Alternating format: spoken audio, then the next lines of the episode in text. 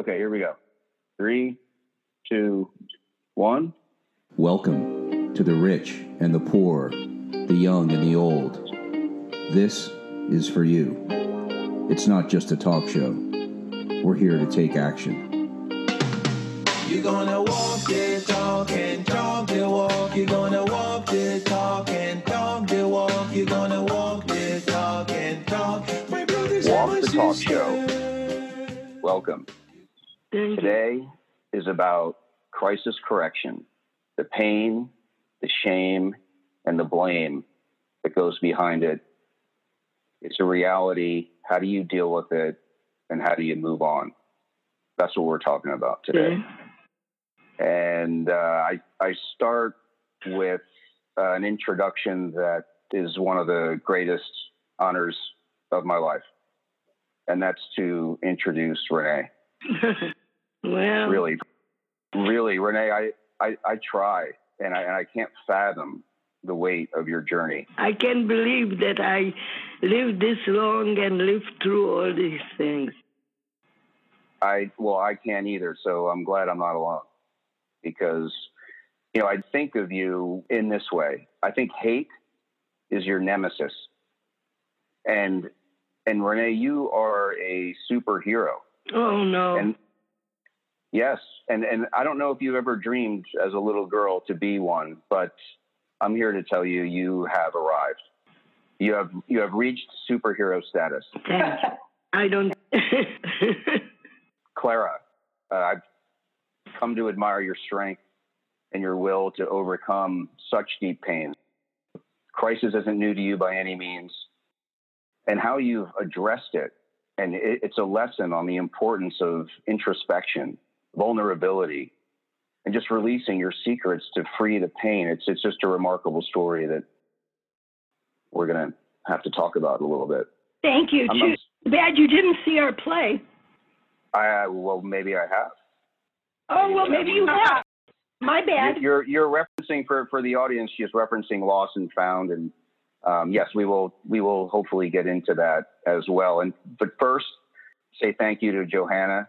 You know, thank you for pushing yourself and others so passionately to face the truth. I feel like that is what you are about, and you know, you've taken your life as a biracial, adopted Jewish child, growing up in the '70s, and with that, somehow you've forever changed lives for the better, and it's just a remarkable journey. And I just thank you so much for all that you've done. My pleasure. Thank Really, you. thank you Thank so you for much. having us. Absolutely. And then Natalie, uh, another passionate, strong, smart, caring woman that that's jumped on this project for the last four weeks with me in, in this this new venture that we're on with uh, without fear. I'm Jim, and I am the the host here, and I'm just going to push some buttons and kind of carry the conversation along. and I, I think Uh, you send us pictures of both of you. We can do that. This is a radio show, so you can't really see us right now, but um, but Right. but we can take care of that. Funny that you should say that though, um, because Jim and I have just recently reconnected, having worked together almost, let's say, 10 years ago. And uh, we speak every day, um, and we have been for the last four weeks or so.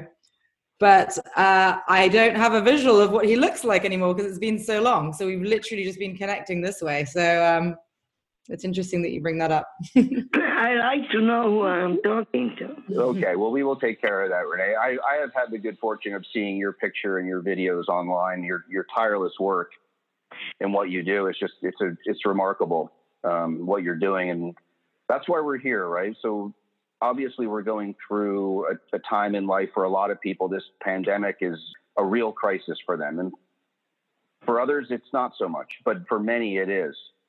And and the the point of this show and, and having you, Renee, and Clara, and Johanna, and Natalie on this call is for us to share a little bit about previous crisis and, and things that that you've gone through in life where you maybe you didn't think you were going to make it, or maybe it was a time when you gave up all hope. But as you said in the beginning, Renee, like you can't believe it either. You're still here, right? And so how how can we take those those stories and those lessons and that wisdom of your past and and use it to to hopefully shine a light uh, for people in this day and age on how they can cope with crisis and, and move on from that. So, if I may, I, I, would I would love to start, Renee, if if you would be so kind as to to share a, a memory or two.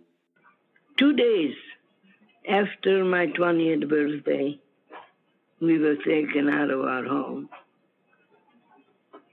So you can imagine a 20 year old waiting for her birthday and uh, we had no idea where they are taking us.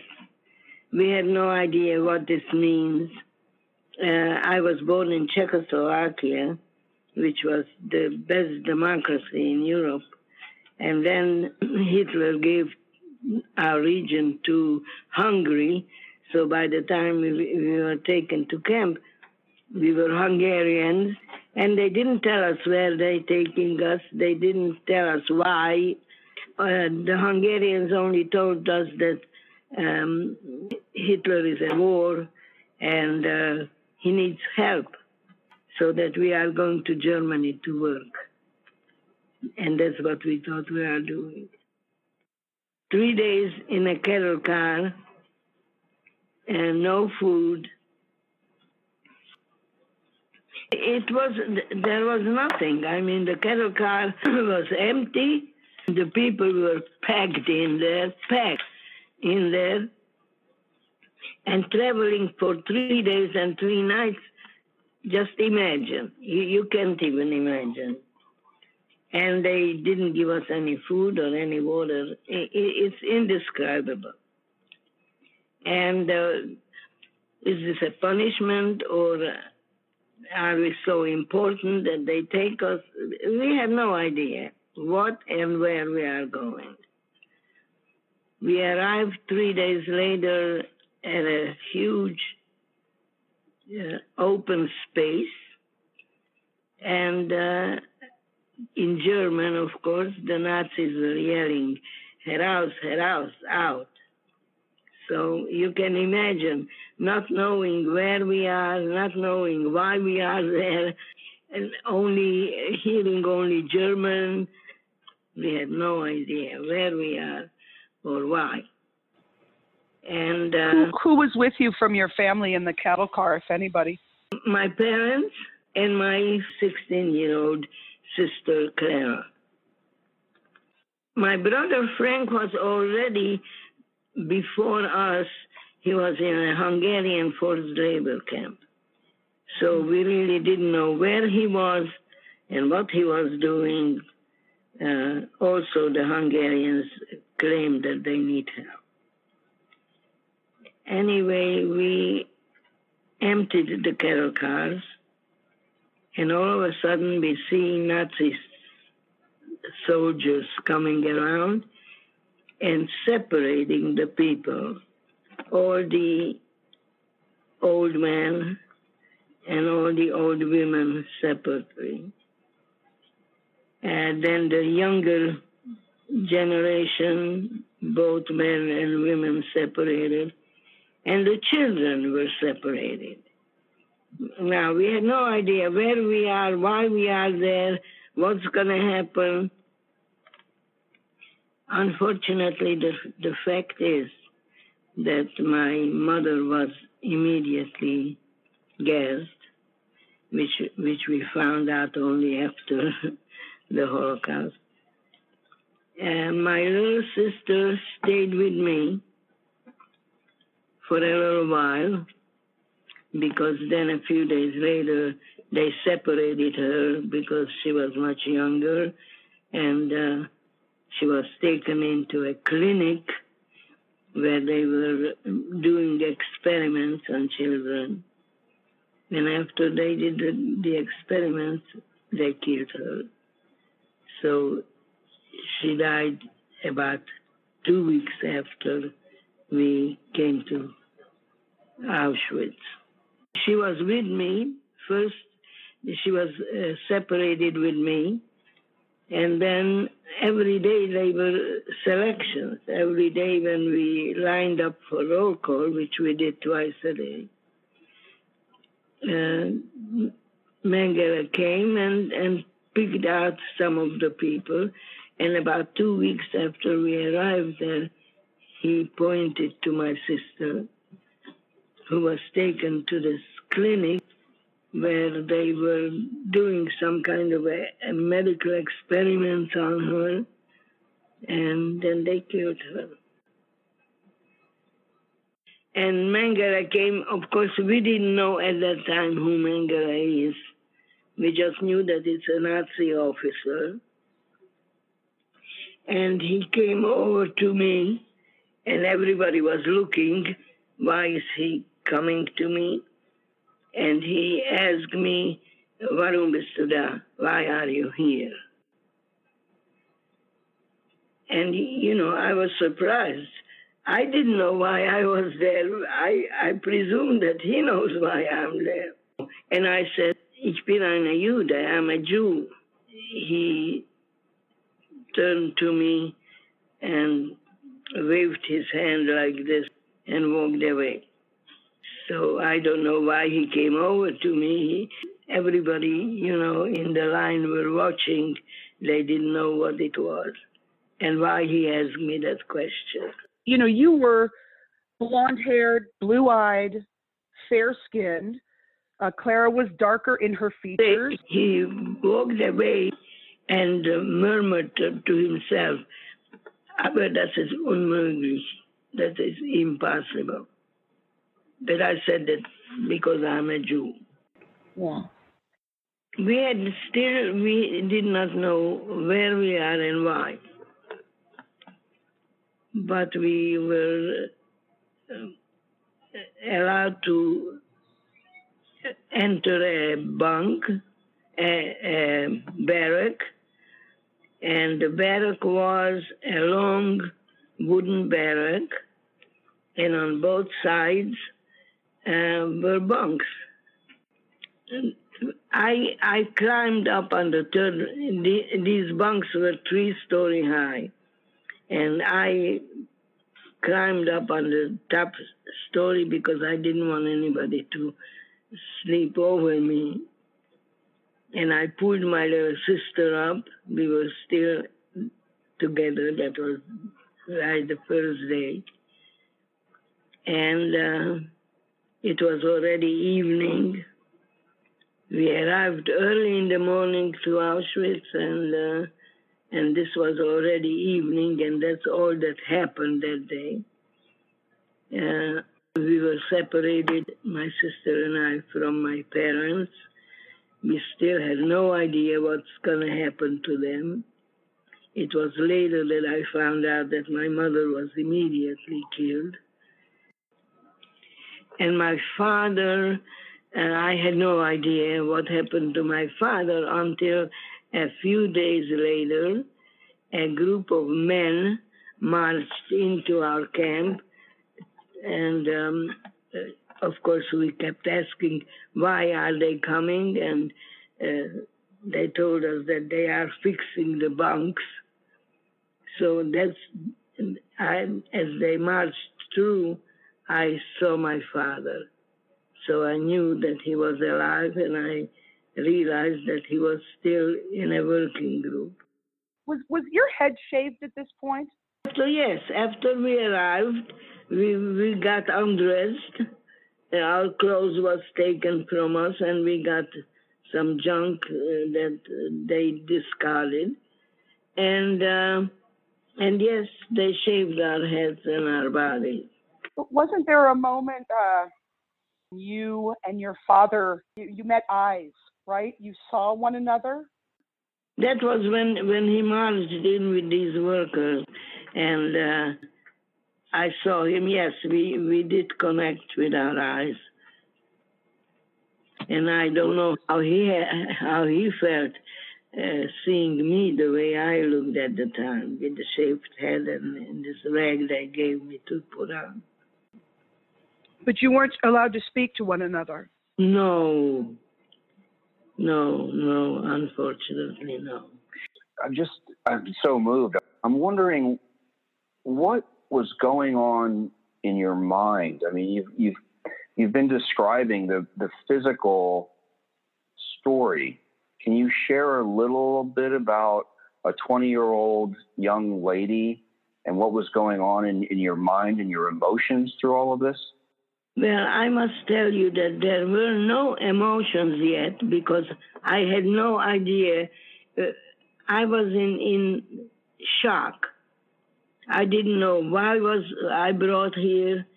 Why did they do all this to me? Shave my head. I mean, you you can't even imagine how we looked after we got into finally into the bunk, and um, frightened, not knowing why we are here, what's going to happen to us, where are our parents. Uh, it was just devastating. Jim, Yeah. can can I sort of fill in for her a little bit from what she's told me over the years? Please, Clara, I would, we, would, we would love to hear from you. Yes. I would like the listeners to really understand what what was going on at the time. Please. To begin with, they were told the whole time before they left their homes that Germany needed a workforce because all the men were in in the army. I said, So so people thought all the time that they were going to Germany to work to replace that workforce.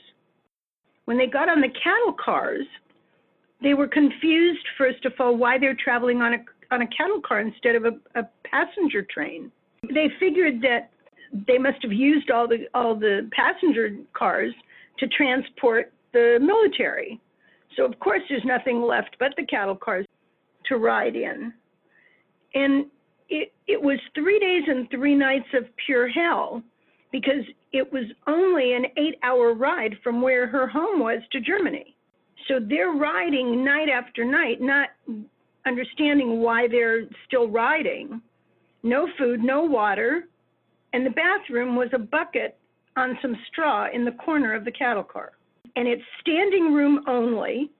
So they put the old people around on the floor on, on their coats and handed the infants to hold them for the, the younger mothers. And everybody else stood for three days and three nights on this ride. And every night when they stopped, they were banging on the cattle cars and yelling to throw out any valuables that they still had with them. And if not, they would be shot, and then they could hear shooting outside the car. So you can imagine Wow. the terror of this ride. no, Then- you cannot imagine. You can't imagine it. No, I can't. I, I can't. I- No, No, you nobody. cannot imagine. These are circumstances that don't match anything that we vaguely know of. Now they arrive in Auschwitz and they're emptied into what looks like a military Fort. fort, which again doesn't match what they were told. They were going to factories to work in Germany, and it didn't look like Germany. Well, of course it didn't. They were in Poland. And they didn't find that out until a little bit later either.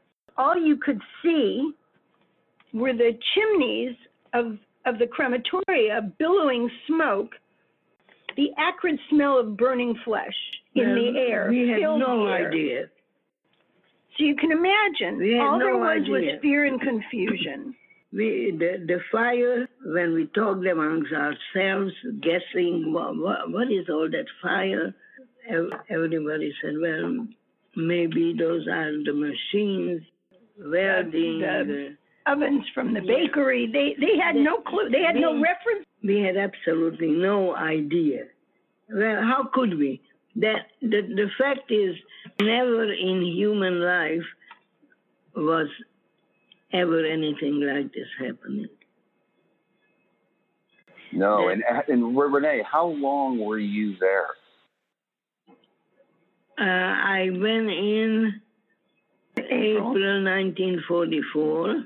When were you transferred to, um, Liebau? Uh, around September, no, it was later. Later? No, you went on a death march. You, Yes, it was in January that we that I was taken from Auschwitz on a death march in the winter, snowing, no clothes, no shoes. You can imagine. We were taken on, uh, partially on the march and partially on, in an open wagon.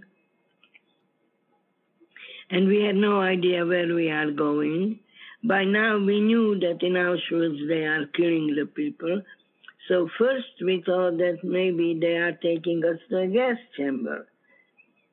But when it became one day and two days and three days, and we were still marching, uh, we realized that something else is happening.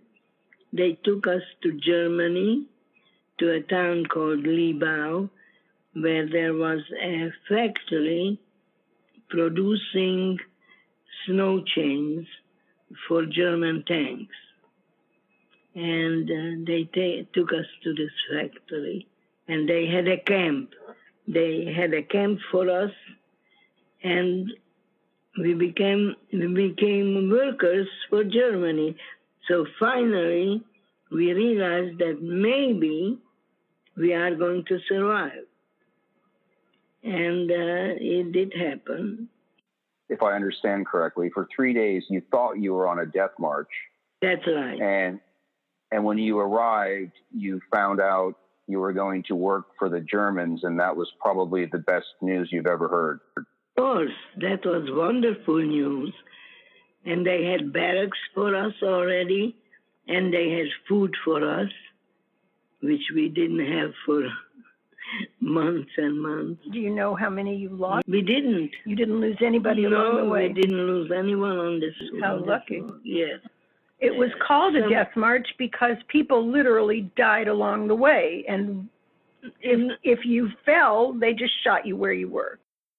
But we, we no, we didn't lose anybody on this march, and we arrived to Liebau, and uh, we had nice barracks with bunks and a blanket, which was wonderful.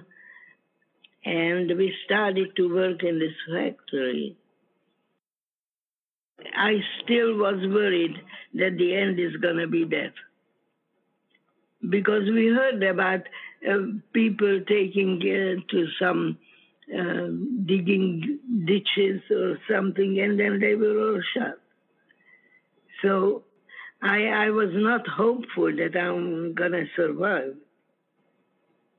Uh, I just thought that you know they need us need us now, and uh, when it's over, it's over. We- We're gonna be shot. Grammy, was there any point at which you said, I mean, you are a young woman, and, and with that comes sometimes a youthful bravado, sometimes a defiance, sometimes a, perhaps a greater will to live. Was- No, I I had no hope that I'm gonna survive. I just didn't know when it's gonna happen and what am I gonna do until it happens. I was sure that the end is death.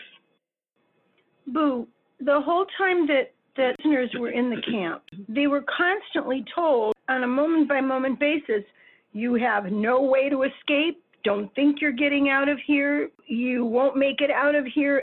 They were brainwashed, being convinced that they were not leaving, except through the chimneys. And the war was going on. It didn't look like it's gonna end.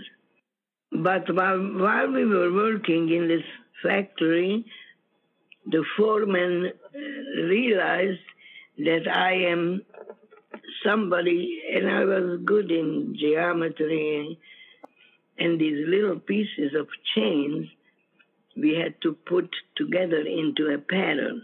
I caught, caught on right away, and the foreman noticed this, the German foreman, and so he made me eh, like a forelady to that table. And uh, occasionally he would bring me some food. So my life was getting pretty okay. I, I had a hope that uh, the war will end when we are here and, and I'm going to be liberated. I was hoping that. And at this point, you did not know anything about your immediate family members still. Nothing. I only knew that my brother was in this forced labor, Hungarian forced labor camp, but I knew nothing. And I knew that my father uh, was not killed immediately because I saw him. I, my mother, my sister, I knew nothing. So, so if if we fast forward just a little bit, I'm I'm curious about that that skill that you had with geometry, and and your ability to see the patterns that elevated you a little bit. Did did that translate into you getting into fashion and? Well, let me tell you what happened because one day I had a cold and I didn't want to go into the factory. So I went into the kitchen because the kitchen head was a girl from my hometown. And so I, I asked her, would she mind if I stayed in the kitchen that day? I'm sick. And uh, she knew that I was studying uh, fashion. So she says to me, sure, you can stay. I'll give you some paper and pencil, and I want you to sit here and draw us some some clothes that we're gonna be wearing when we get out of. You know, it was I'm sure a wish of all of us to hope that someday we're gonna wear a re- regular clothes. The girls who were peeling potatoes and doing the other work used to run away for a minute to my table and look and run back to the potatoes. All of a sudden, the door opens and uh, we had a commando Führerin, a little short, maybe four feet tall Nazi woman. The door opens and here comes Commando Führerin. And of course, everybody jumps up. Achtung, the kitchen yells. And uh, we all jump up. And as I jump up, all these papers from my table were flying all over the kitchen. So here I was, I was sure that that's the end of me. Uh, she bent down and picked up one of these papers and yelled, Who did this? And I knew that's it. That's I'm done. I'm finished. And but I'm not gonna let you know my friend take blame for me. So I stood up and I said that I did. She uh, says to me, pick them all up and follow me. So I picked up all the paper and I was following her. And the camp, and the factory was on the edge of a huge forest. And so she walks out, and I'm supposed to follow her, which of course I did. And she's walking into the forest. Well, I knew what can what what else can happen that she takes me in there and she's gonna shoot me. That, that's the end. But we were walking for quite a while, and nothing happened. And all of a sudden, we come to a clearing, and there is a, an apartment building. And that's where all the Nazis were living. We didn't know that. So she takes me up into her apartment and opens a closet door. And in this closet is a sewing machine, a Wow. dress, dressmaker's um, dummy, and a lot of material they were stealing from all over the world, I'm sure. And uh, she takes one of the papers and she says, Can you make this? Well, am I going to say no? I never made a, a dress, I only knew how to sketch it. And I said, Oh, yeah, well, yes, I can. So she says, Well, from now on, every day, every morning, you don't go to the factory, you come here and you sew. And I said, Okay, jawohl. And she takes me back to the camp. And, well, miracles do happen because for three days I was going into her apartment and I didn't know how to make a dress, so I was cutting up some material, pin it on this dummy that it should look like I'm doing something. And uh, three days later, a Russian officer rides into the camp on a horseback and says, You're free. Oh, Miracle? Yes, it was a miracle. If it lasted one more day, I probably would have been gone. The Russian officer was very nice and immediately brought us food and uh, tried to arrange for us to get out of there. And uh, now I was wondering where should I go. My region, my country of Czechoslovakia was first occupied by the Hungarians, and now it was occupied by the Russians. So I said, well, the Russians are safe now, so I'm going to go home. But then I realized that actually the transport that we came to Auschwitz on was started in Budapest, in Hungary. So I said, no, I don't go home. I'm going to go to Budapest and, and see whether I can find somebody. Well, when we arrived at the railroad station, there were already survivors waiting for other survivors, telling them what where they can have um, a little food or where they will be able to maybe stay overnight. One of these prisoners was telling me that there is a school there where the survivors come and uh, sign in. And so if somebody is looking for somebody, you can go into that school and uh, see if you can find anybody that you know. So I went into the school, and the, wall, the walls were covered with paper, and that paper on the wall had thousands of signatures by now. And uh, I was looking all day long, didn't find anything, didn't find anybody I knew. And I started to cry. And we didn't know yet what we're going to have for dinner or where we're going to sleep. So I said, let's let's go out and let's see what we can arrange. It was a swinging double door, and I pushed on the door to get out, and the door didn't give. Somebody was pushing from the outside. So I stepped back, of course, and the door opened, and my brother was standing there. Miracle. wow. Brother who escaped from the forced labor camp, escaped to Slovakia, and became a partisan.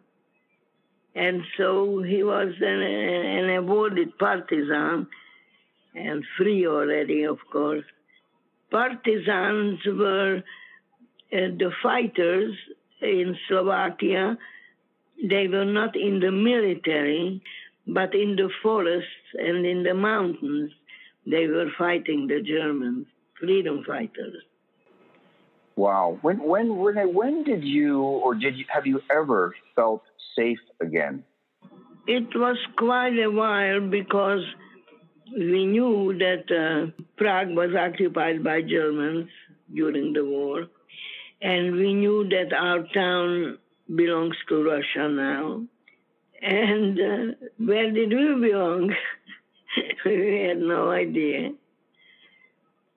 Um, one day we, we met a man who knew us, the kids from Uzhhorod, from my hometown, and stopped us and he said, Do you know that your father is alive? And we said, We didn't believe him, but you know, how do you know? Well, he says, I was in the same hospital in Prague and I know that he was there. My brother and I immediately started to go to Prague. It took a little while because there was no transportation. So we hitchhiked and we took a little bit over the train and uh, to the Czech hospital where my father was. And my father was very ill and uh, he died a few weeks later.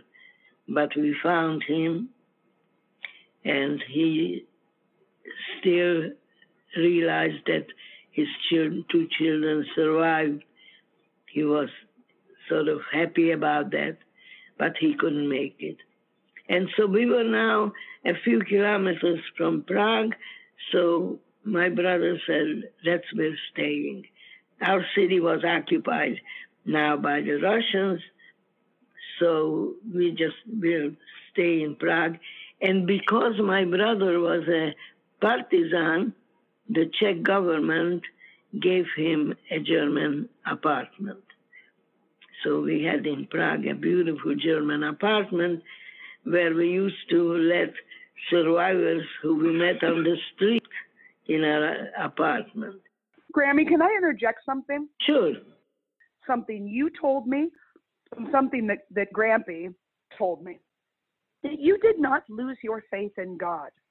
Because I know that growing up, you were traditional, but you weren't religious. You weren't so observant.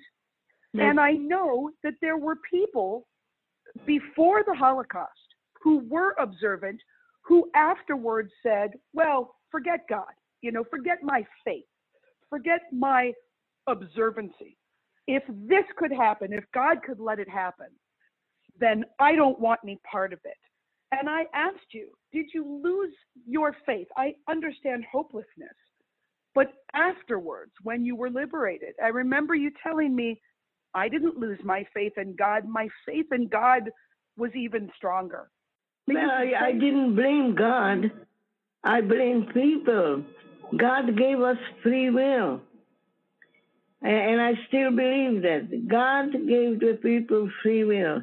And if you use that will to kill other people, then it's not God's problem, it's, it's yours. And I blamed people. I blamed the German people that they didn't stop Hitler. And then the rest of Europe didn't stop Hitler. So why should I blame God? These people had the right to stop him. He was only one person. Now, if if all Germany would have uh, believed that uh, this is wrong, they would have stopped him, but they didn't because they were just as wrong as he was. So, for Wow. people who are going through difficult times, obviously not comparable to the Holocaust, but any comparable time, what would you tell them when they're looking in the face of something that seems like there is blame? Do you know, like, I'll take the coronavirus, uh, for example. You know, people are blaming the, the, the Chinese government. Yes. What, so let me just mention what Grampy said. Grampy was walking through the garden of German citizens after he had been liberated. And the person with whom he was walking started kicking the flowers and, and, and smashing the garden. And Grampy said, Stop. And the guy said, Why should I stop? Look what they've done to us. I don't give a, a, a shit about their garden. They killed my family. They almost killed me. Why should I care? And Grampy said, Because I told him, if you do that, then you're just like them. Well, you know, it's it's interesting that you're saying that, or asking that, because what is happening right now? Who do you blame? Who do you blame for what is happening right now? Is that rhetorical or is that a real question? It's a question. I think what's happening is some people are blaming, as Johanna said, the Chinese. We have other shared friends that really believe it's humans' fault because we are living out of balance with nature. Why should I blame God? That's a great point. because we we you know when we don't have control over something then we have a need as as in human nature to to assign that that blame if you will or responsibility to something or someone in order to understand make sense out of our, our circumstance but but also to to control our surroundings and our circumstance. If we if we know how we got there and why we got there, then maybe we can control some of the bad, you know, aspects of what's happening around us. Yeah, Bobo, you know, I, I, I always go back to uh, Dr. Viktor Frankl, who, who was the survivor who wrote Man's Search for Meaning. And, and one very simple but very poignant and powerful thing that he said is you may not be able to change your circumstances, but you can always change your attitude. Problem is, Boo, that that they don't they don't give you the roadmap for that with it. No roadmap, but but what Grammy and Grampy, I've never heard them say, well, we, we shouldn't buy German products, or we shouldn't have German friends, or we shouldn't do this. And Grammy is famous for saying this, that we do not lay collective blame because not every German participated in in the horrors of the Holocaust. Yeah, that's really important. I'm glad that you said that. We And should there were others who did. Exactly the fact that we should never lay collective blame is a very important lesson for people to learn. But I want to get back just for a moment because I think that this is this is really, really an important thing. And as a therapist, this was always very difficult for me to impart to my to my clients. What actions, even if they are the tiniest, most insignificant little action, what could we do in a situation that would make us feel like we have some control over what's going on? What little move, what little shift in in position could we do? Yeah. Those tiny shifts that actually bring the huge movement and that change in the attitude. It follows the the action. Uh, in Judaism, they say that the that it, is the action that beget the intention. So even if you're not right, so men are, are obligated to pray three times a day. Well, what if you're not in the mood to pray? The action, the taking of the action, will bring the intention that you need. May I say something? How do we explain that there were Jews in the camp who co- collaborated with the Germans? How do we explain that? How do you explain it? I, I, I explain it just the same way that only people do what who they are. People are responsible for what they do. what Renee may be saying, what I'm interpreting from what she's saying is that when you had Jews collaborating with the Germans in the camps, Yes, each person is responsible for their own actions and their own free will. of course, that's And- true. And that helps in a way to limit this idea of collective blame, which I what I'm learning from this discussion is finding a way not to have or feel collective blame or cast collective blame helps to limit the scale of your personal suffering. Well, you know, I'm sure that there were many Germans who didn't did, didn't approve what was going on. But we are talking about blame on on a Jew who collaborated. And it's so easy to say how horrible was that to do when everybody is suffering around you. A situation that dire and, and dire it doesn't even come close to what what word I would like to find to to how extreme the circumstances were. When you're in that extreme circumstance and you do what it takes to survive, and those who collaborated, I'm sure were thinking only of their own survival. Was that totally selfish? Of course. Would I have done it? I have no idea. Exactly. And none of us knows what we would do until we're in that situation.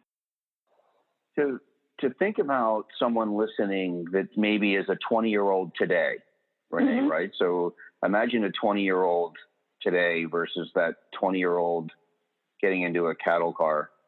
Um, the, the, the crises are much different, um, but there's still the blame and the shame and the pain of a crisis that we're all kind of saying, I think, that we need to, you need to get over that and you need to move on. And the way to do that is through action.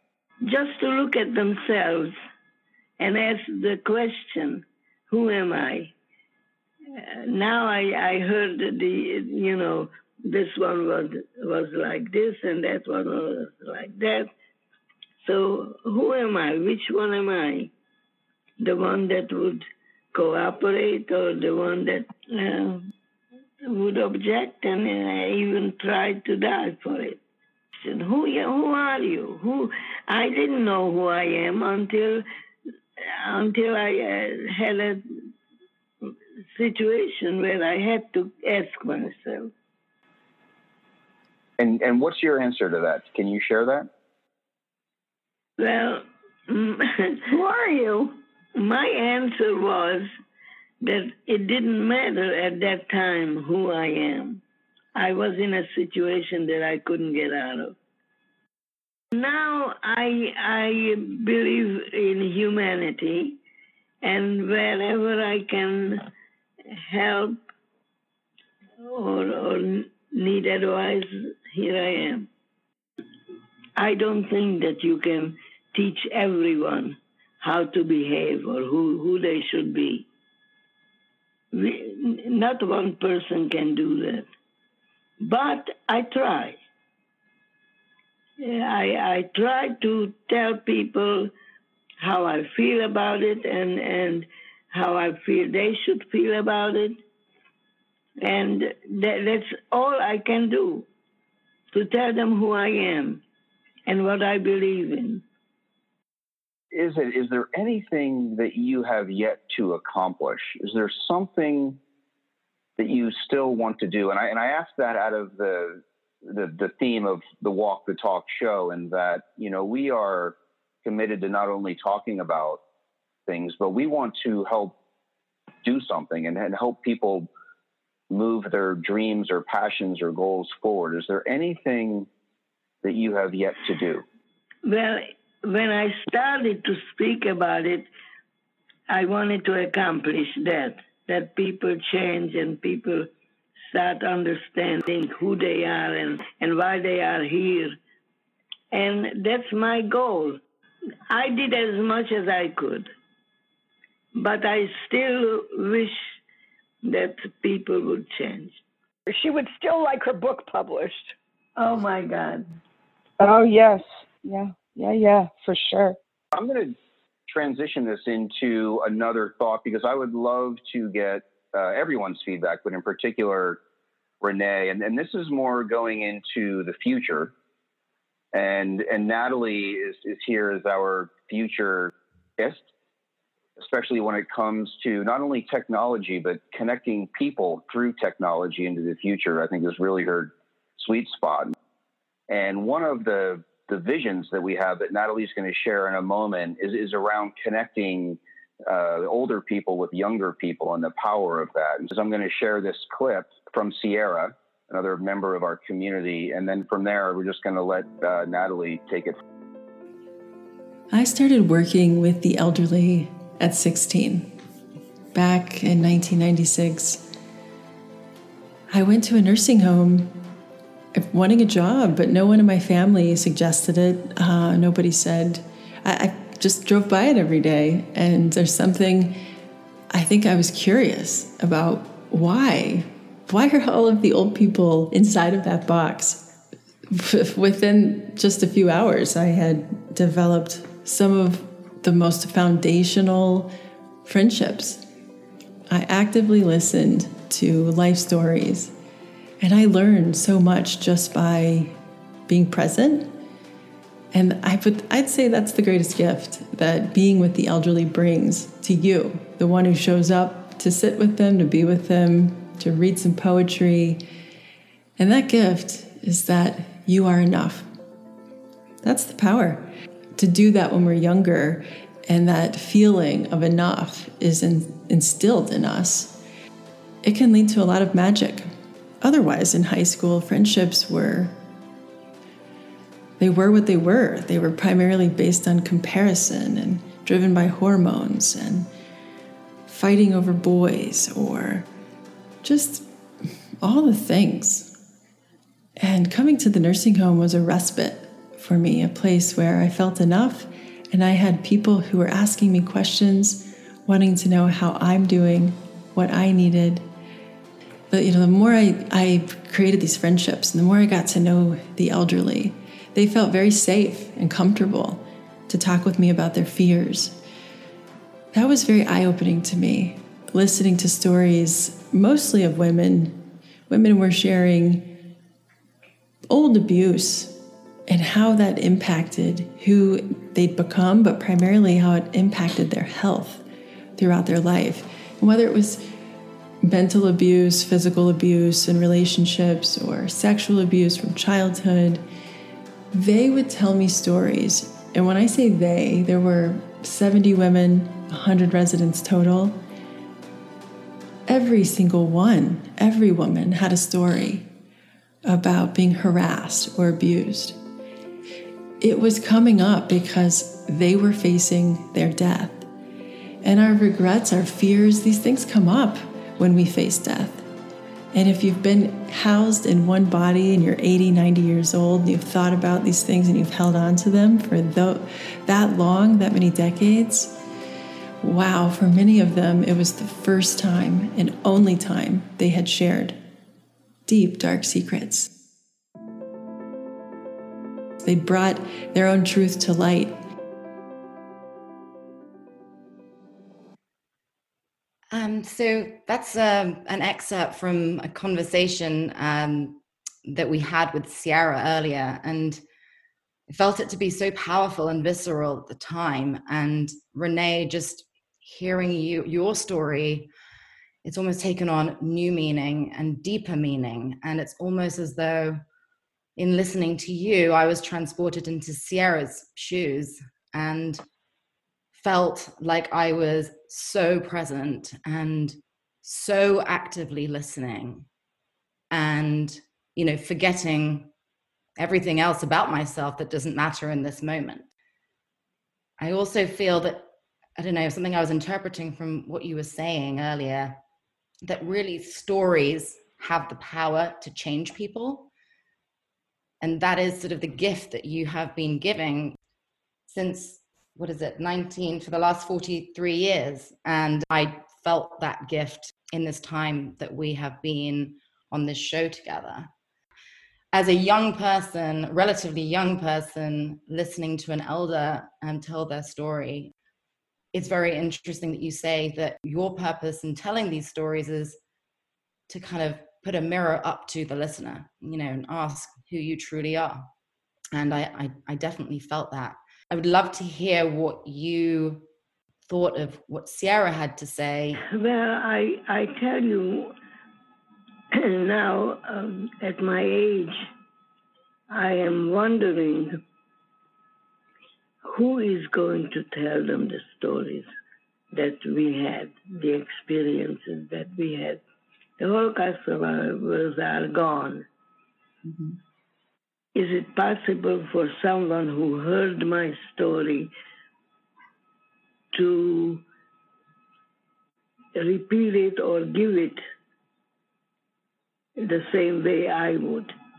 Mm-hmm. Mm-hmm. Yeah. You know, it, it's it, my story is not only words. My story is also feelings. Mm-hmm and and that's what I would like to in, in uh, I would like the children who I talk to understand that and I try to tell them that uh, each individual, each person has to question themselves. They have to ask themselves, who am I? What do I want the world to be like? What can I do for it? Uh, some people think that they are not worthy of anything. I know people who, if you if you ask them what did you do in your lifetime, and they they would say not much. What if we could find a way to immortalize your story in a way that young people can not just hear the words, but as you say, feel feel the emotion? I talk about that. I, I talk about it, and you know, I was very fortunate. I was very lucky because there are quite a few films also that I made uh, while I while I'm here, and uh, do I believe that the world will be perfect someday? I don't. I don't believe it, and that's why it has to be repeated. And the, the next future has to hear it from the people who I talk to, mm-hmm. and and tell the story over and over, and th- that's it. I mean, I I don't.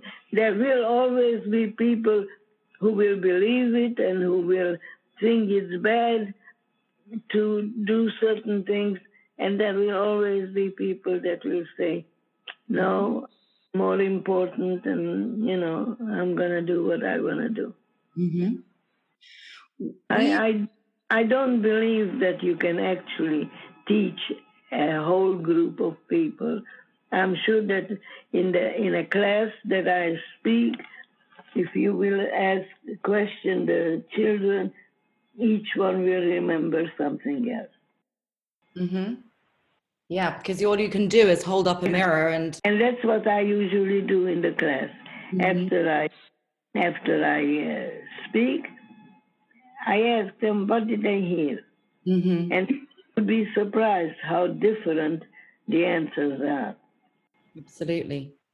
So we've we've been experimenting uh, with different ways to capture wisdom so yeah. that it can appear in people's lives on a more frequent basis and in a way that is digestible and receivable and you know can, i guess will always take on new meaning depending on the context in which it's received but uh, we've created something called the wisdom wiki and it's in its infancy uh, but the idea is we're inviting people to just record 30 seconds, some words of wisdom that could help other people. And originally we were thinking, well, many young people, for them, this is the first crisis. This pandemic is, is the first crisis they're facing.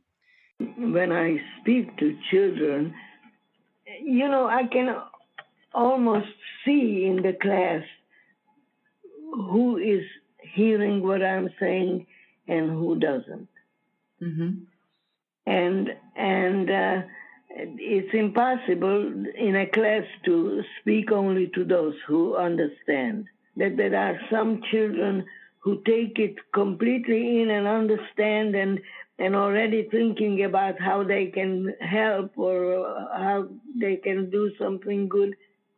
And there are kids who don't care mm-hmm. and fall asleep while I'm speaking who is going to be good, who is going to be bad, we don't know. We don't know. And we only have to do what we believe. And I believe that people have to know what happened. And then they can decide do we want it happen again or don't.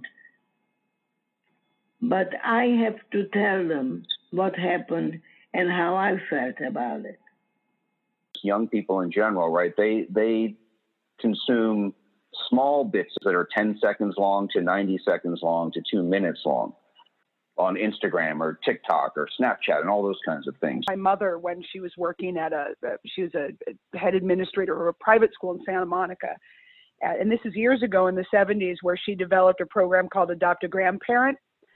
Um, and it was mandated in, in the school that each student would go into nursing homes. And I forgot the amount of time that, or the, the frequency with which someone would do that. But my mother, like Natalie, like you, like all of us, saw that there was this um, this disconnect that um, this is a marginalized group of people. I'm a nurse. It's the population that I've worked in the most. And I can tell you that in my nursing, as much as they appreciate the actual care of the things that I do, if it's a tube feeding, giving you your medication, giving you an injection, nobody cares half as much about that or is as appreciative as they are when you sit and say, Oh, was that your husband? Tell me about him. The way their faces light up and the, the, the, the feeling that I have not been forgotten, my stories are still viable, and you care. Mm-hmm. That trifecta. The message of Renee and put it into the hands of a young person in a way that they want to hold the message and vice versa how do the young people have a voice. How do they contribute their world to the elderly? I mean how do we not create an exchange between those two? I think it's a wonderful program mostly because there is a lot of as you said a lot of wisdom on both sides to be heard and gained. It would be great if this was a mandatory program like Johanna was talking about, where where the schools could fit it into I don't know their English studies or language pro- arts programs. We need desperately to be heard, and we need just as desperately to be seen. And this, when you sit and bear witness to someone else's life and story, that's what you give them and that's what you get mm-hmm. It's very interesting you know what you're saying about kind of having your elders or having the elderly be this kind of official source for your education for your assignments at school and to integrate the wisdom of the old of older generations into your thinking and into your studies and your analysis of, of whatever it is that you're doing. I love that idea. You know, in a, in a culture like America, which is very different from European and certainly Asian culture, where where the generations all live together, we need it even more so here. Yeah, we were hearing from Sierra earlier about, you know, in Japan, there is such a culture of respect for your elders, the fact that there are, you know, it's an aging population in Japan and there are too many elders for the number of carers that are available and how they've enlisted postal workers to check in on elderly people when they're delivering mail and taking a temperature check, registering how they're doing in an app. We felt really inspired by that. What a terrific idea. May I just say one thing, and that is that uh, at certain age, you, you know, you can hear a story at certain age and then hear the same story much later, and uh, you somehow don't connect the two stories. And and that's what I try to do when I speak. I want them to understand that that happened to me when I was their age. You know, right. otherwise right. they Oh, the old lady told us the story. Mm. Well, I am not the old lady that tells the story. I am the 20 year old. 20 year old that tells the story. Right. And my mother is is one of, if not the ultimate storyteller for the Holocaust and why she's made an impact so great on so many. I'm, I'm going to put myself out there, hundreds of thousands of people now hundreds of thousands. The military, colleges, church groups, synagogue groups. I mean, she's spoken to such a diverse population you can't even imagine. Yeah, absolutely. It, so as as we start to wind down the show, is is there anybody that wants to share anything else before we say goodbye? I really would. I've been thinking about this the whole time the show's on. What is the wisdom that we can share right now with these young people who are in such a crisis? And and I do have a few things that I'd like to say to them. Please do. First, the bad news is nothing stays the same. The good news is nothing stays the same. right. So, in those immortal four words, this too shall pass. It's a certainty that this will pass. And know also that while we're in the middle of our own personal crisis with it, there are equal crises going on for many other groups of people. Think about the war in Syria. Think about the Rohingya in China, a marginalized group that's being slaughtered. Think about all the other people who are refugees. Think about Africa, where there is a serious famine going. There are crises all over. This crisis is going to end. One thing that we've been given here now in this country, that, and especially in Southern California and New York, or places where there's a shutdown, we've been given the gift of time, something we almost never have in our busy world. We have time to reflect on ourselves, we are where we are and where we'd like to go, who we are and who we'd like to be as, as a human being. We have time to explore our creative senses, what we can do to change or make a little bit better our circumstance in the moment. Meaning, I don't know what I'm going to do now. I don't have a job. I don't have an income. Get on that internet you have now. Research your, your options. Research all the resources that are out there, and there are many.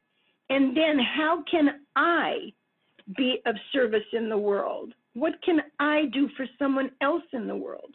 Because the best way to get out of yourself is to do for someone else. And you don't have to leave your home to do that. And improve ourselves, expand ourselves, read that book you never had the time for, watch that film you never had the time for, talk to someone on the phone who you've been trying to find a moment to call. Connect with the people in your life that you know might be lonely. There is so, so much we can do if we don't focus on the virus itself and focus on what we can give. So beautifully said, Bob. Yeah, Thank it really you. was. Thank you all so much. Renee, you Yes. are a superhero. Clara, you rock into a brave new world. Johanna, thank you for all that you do. Natalie, rock star. We haven't even gotten into Clara's world and Johanna's world. There are so many other layers of, of how these three women have overcome crisis. And if you haven't figured it out, I didn't announce it at the beginning of the show, but this is grandmother, uh, birth mother, daughter. So Well- uh, there's a whole big story behind that as well.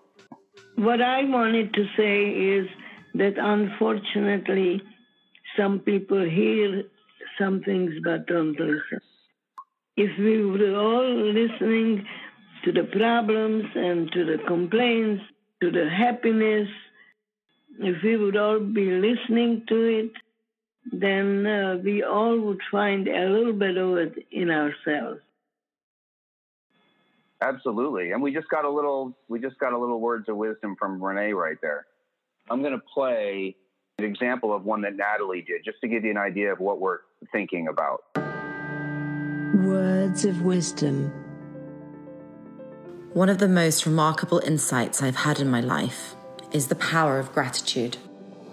One day I found myself feeling so awash with gratitude for all the things in my life even normally trivial things, like an amazing conversation with my Uber driver. In that moment, I couldn't think of anything that I felt anxious about. I profoundly felt that gratitude was the antidote to anxiety. Gratitude by Natalie M. Wow! What a great piece. You might just go around to different people and ask them what is something in their life that has made the most impact in their lives and why. A really nice way to frame the question to get to get to that nugget i think i think that's really nice right? It's time to take action. There's a window of the world where we're all fighting the same exact thing. I've never heard of that before on this planet. We all have a common enemy, and that is an opportunity for change. And so we believe this is one of them. And I'll share with you one thing that is my my hope out of this whole crisis. And that's be, because of what you said, Jim, about we are all really facing now the same enemy. If anything unites a people, it's a common enemy. Right. Right now, the entire globe is sharing the same enemy. If there would be a way to really impart that fact upon the young people without the divisions that we've had more recently in history, it would make all of this worthwhile, what we're going through. So true. And the simplest divide is young and old because it's not racial, right? There's it, there's no it's not socioeconomic even.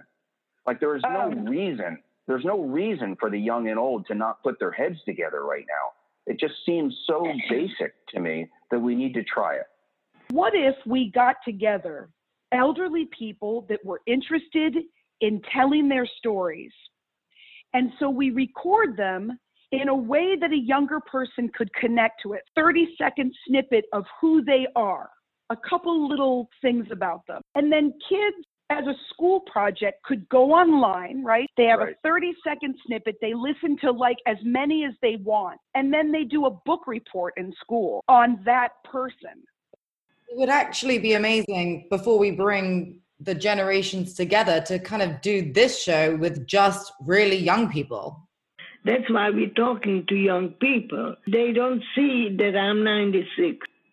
They don't see because I talk about my whole life from very young to very old. it's a really nice So uh, great. I'd like a six year old to be president for a day.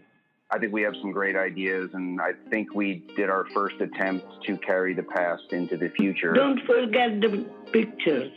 You don't forget things. I don't know. I don't, That not. Excellent. I promise I will send you one. Okay, take a selfie and text it to me. Okay. All right. Take care, ladies. Thank you so much. Bye, everyone, and thank you. I thank you Bye. And a big shout out to Rocky D with his track Walk the Talk. Also, the name of this show. Thank you, my brother. Your music, your spirit. And that will do it from Walk the Talk Show. This is our first episode, Crisis Correction. What an amazing first session. Please join us, talentshowradio.com. We're just getting started. We're here to give and to get help. Join us. Peace and love. A word you speak is promise you vow to keep. As you sow, so shall you reap. Go now, have your little fun, for nothing is hidden under the sun. Let your year be yeah. What you conceal is the very thing that easily revealed. Let you know, be known, no, no, no. You're gonna walk the talk and talk the walk. You're gonna walk the talk and talk the walk. You're gonna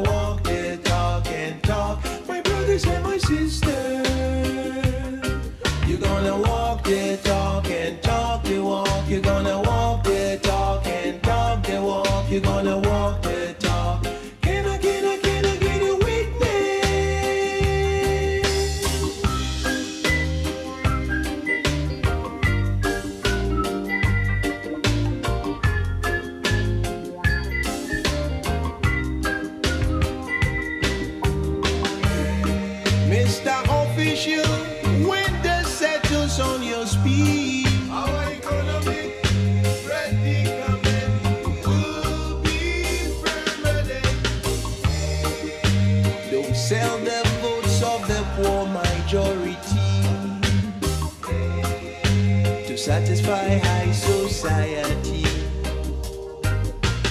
So hold on, take a step back. How much gold will satisfy a soul for what it is worth? Oh mine, oh mine, when it's done, done, you're just another tool for the status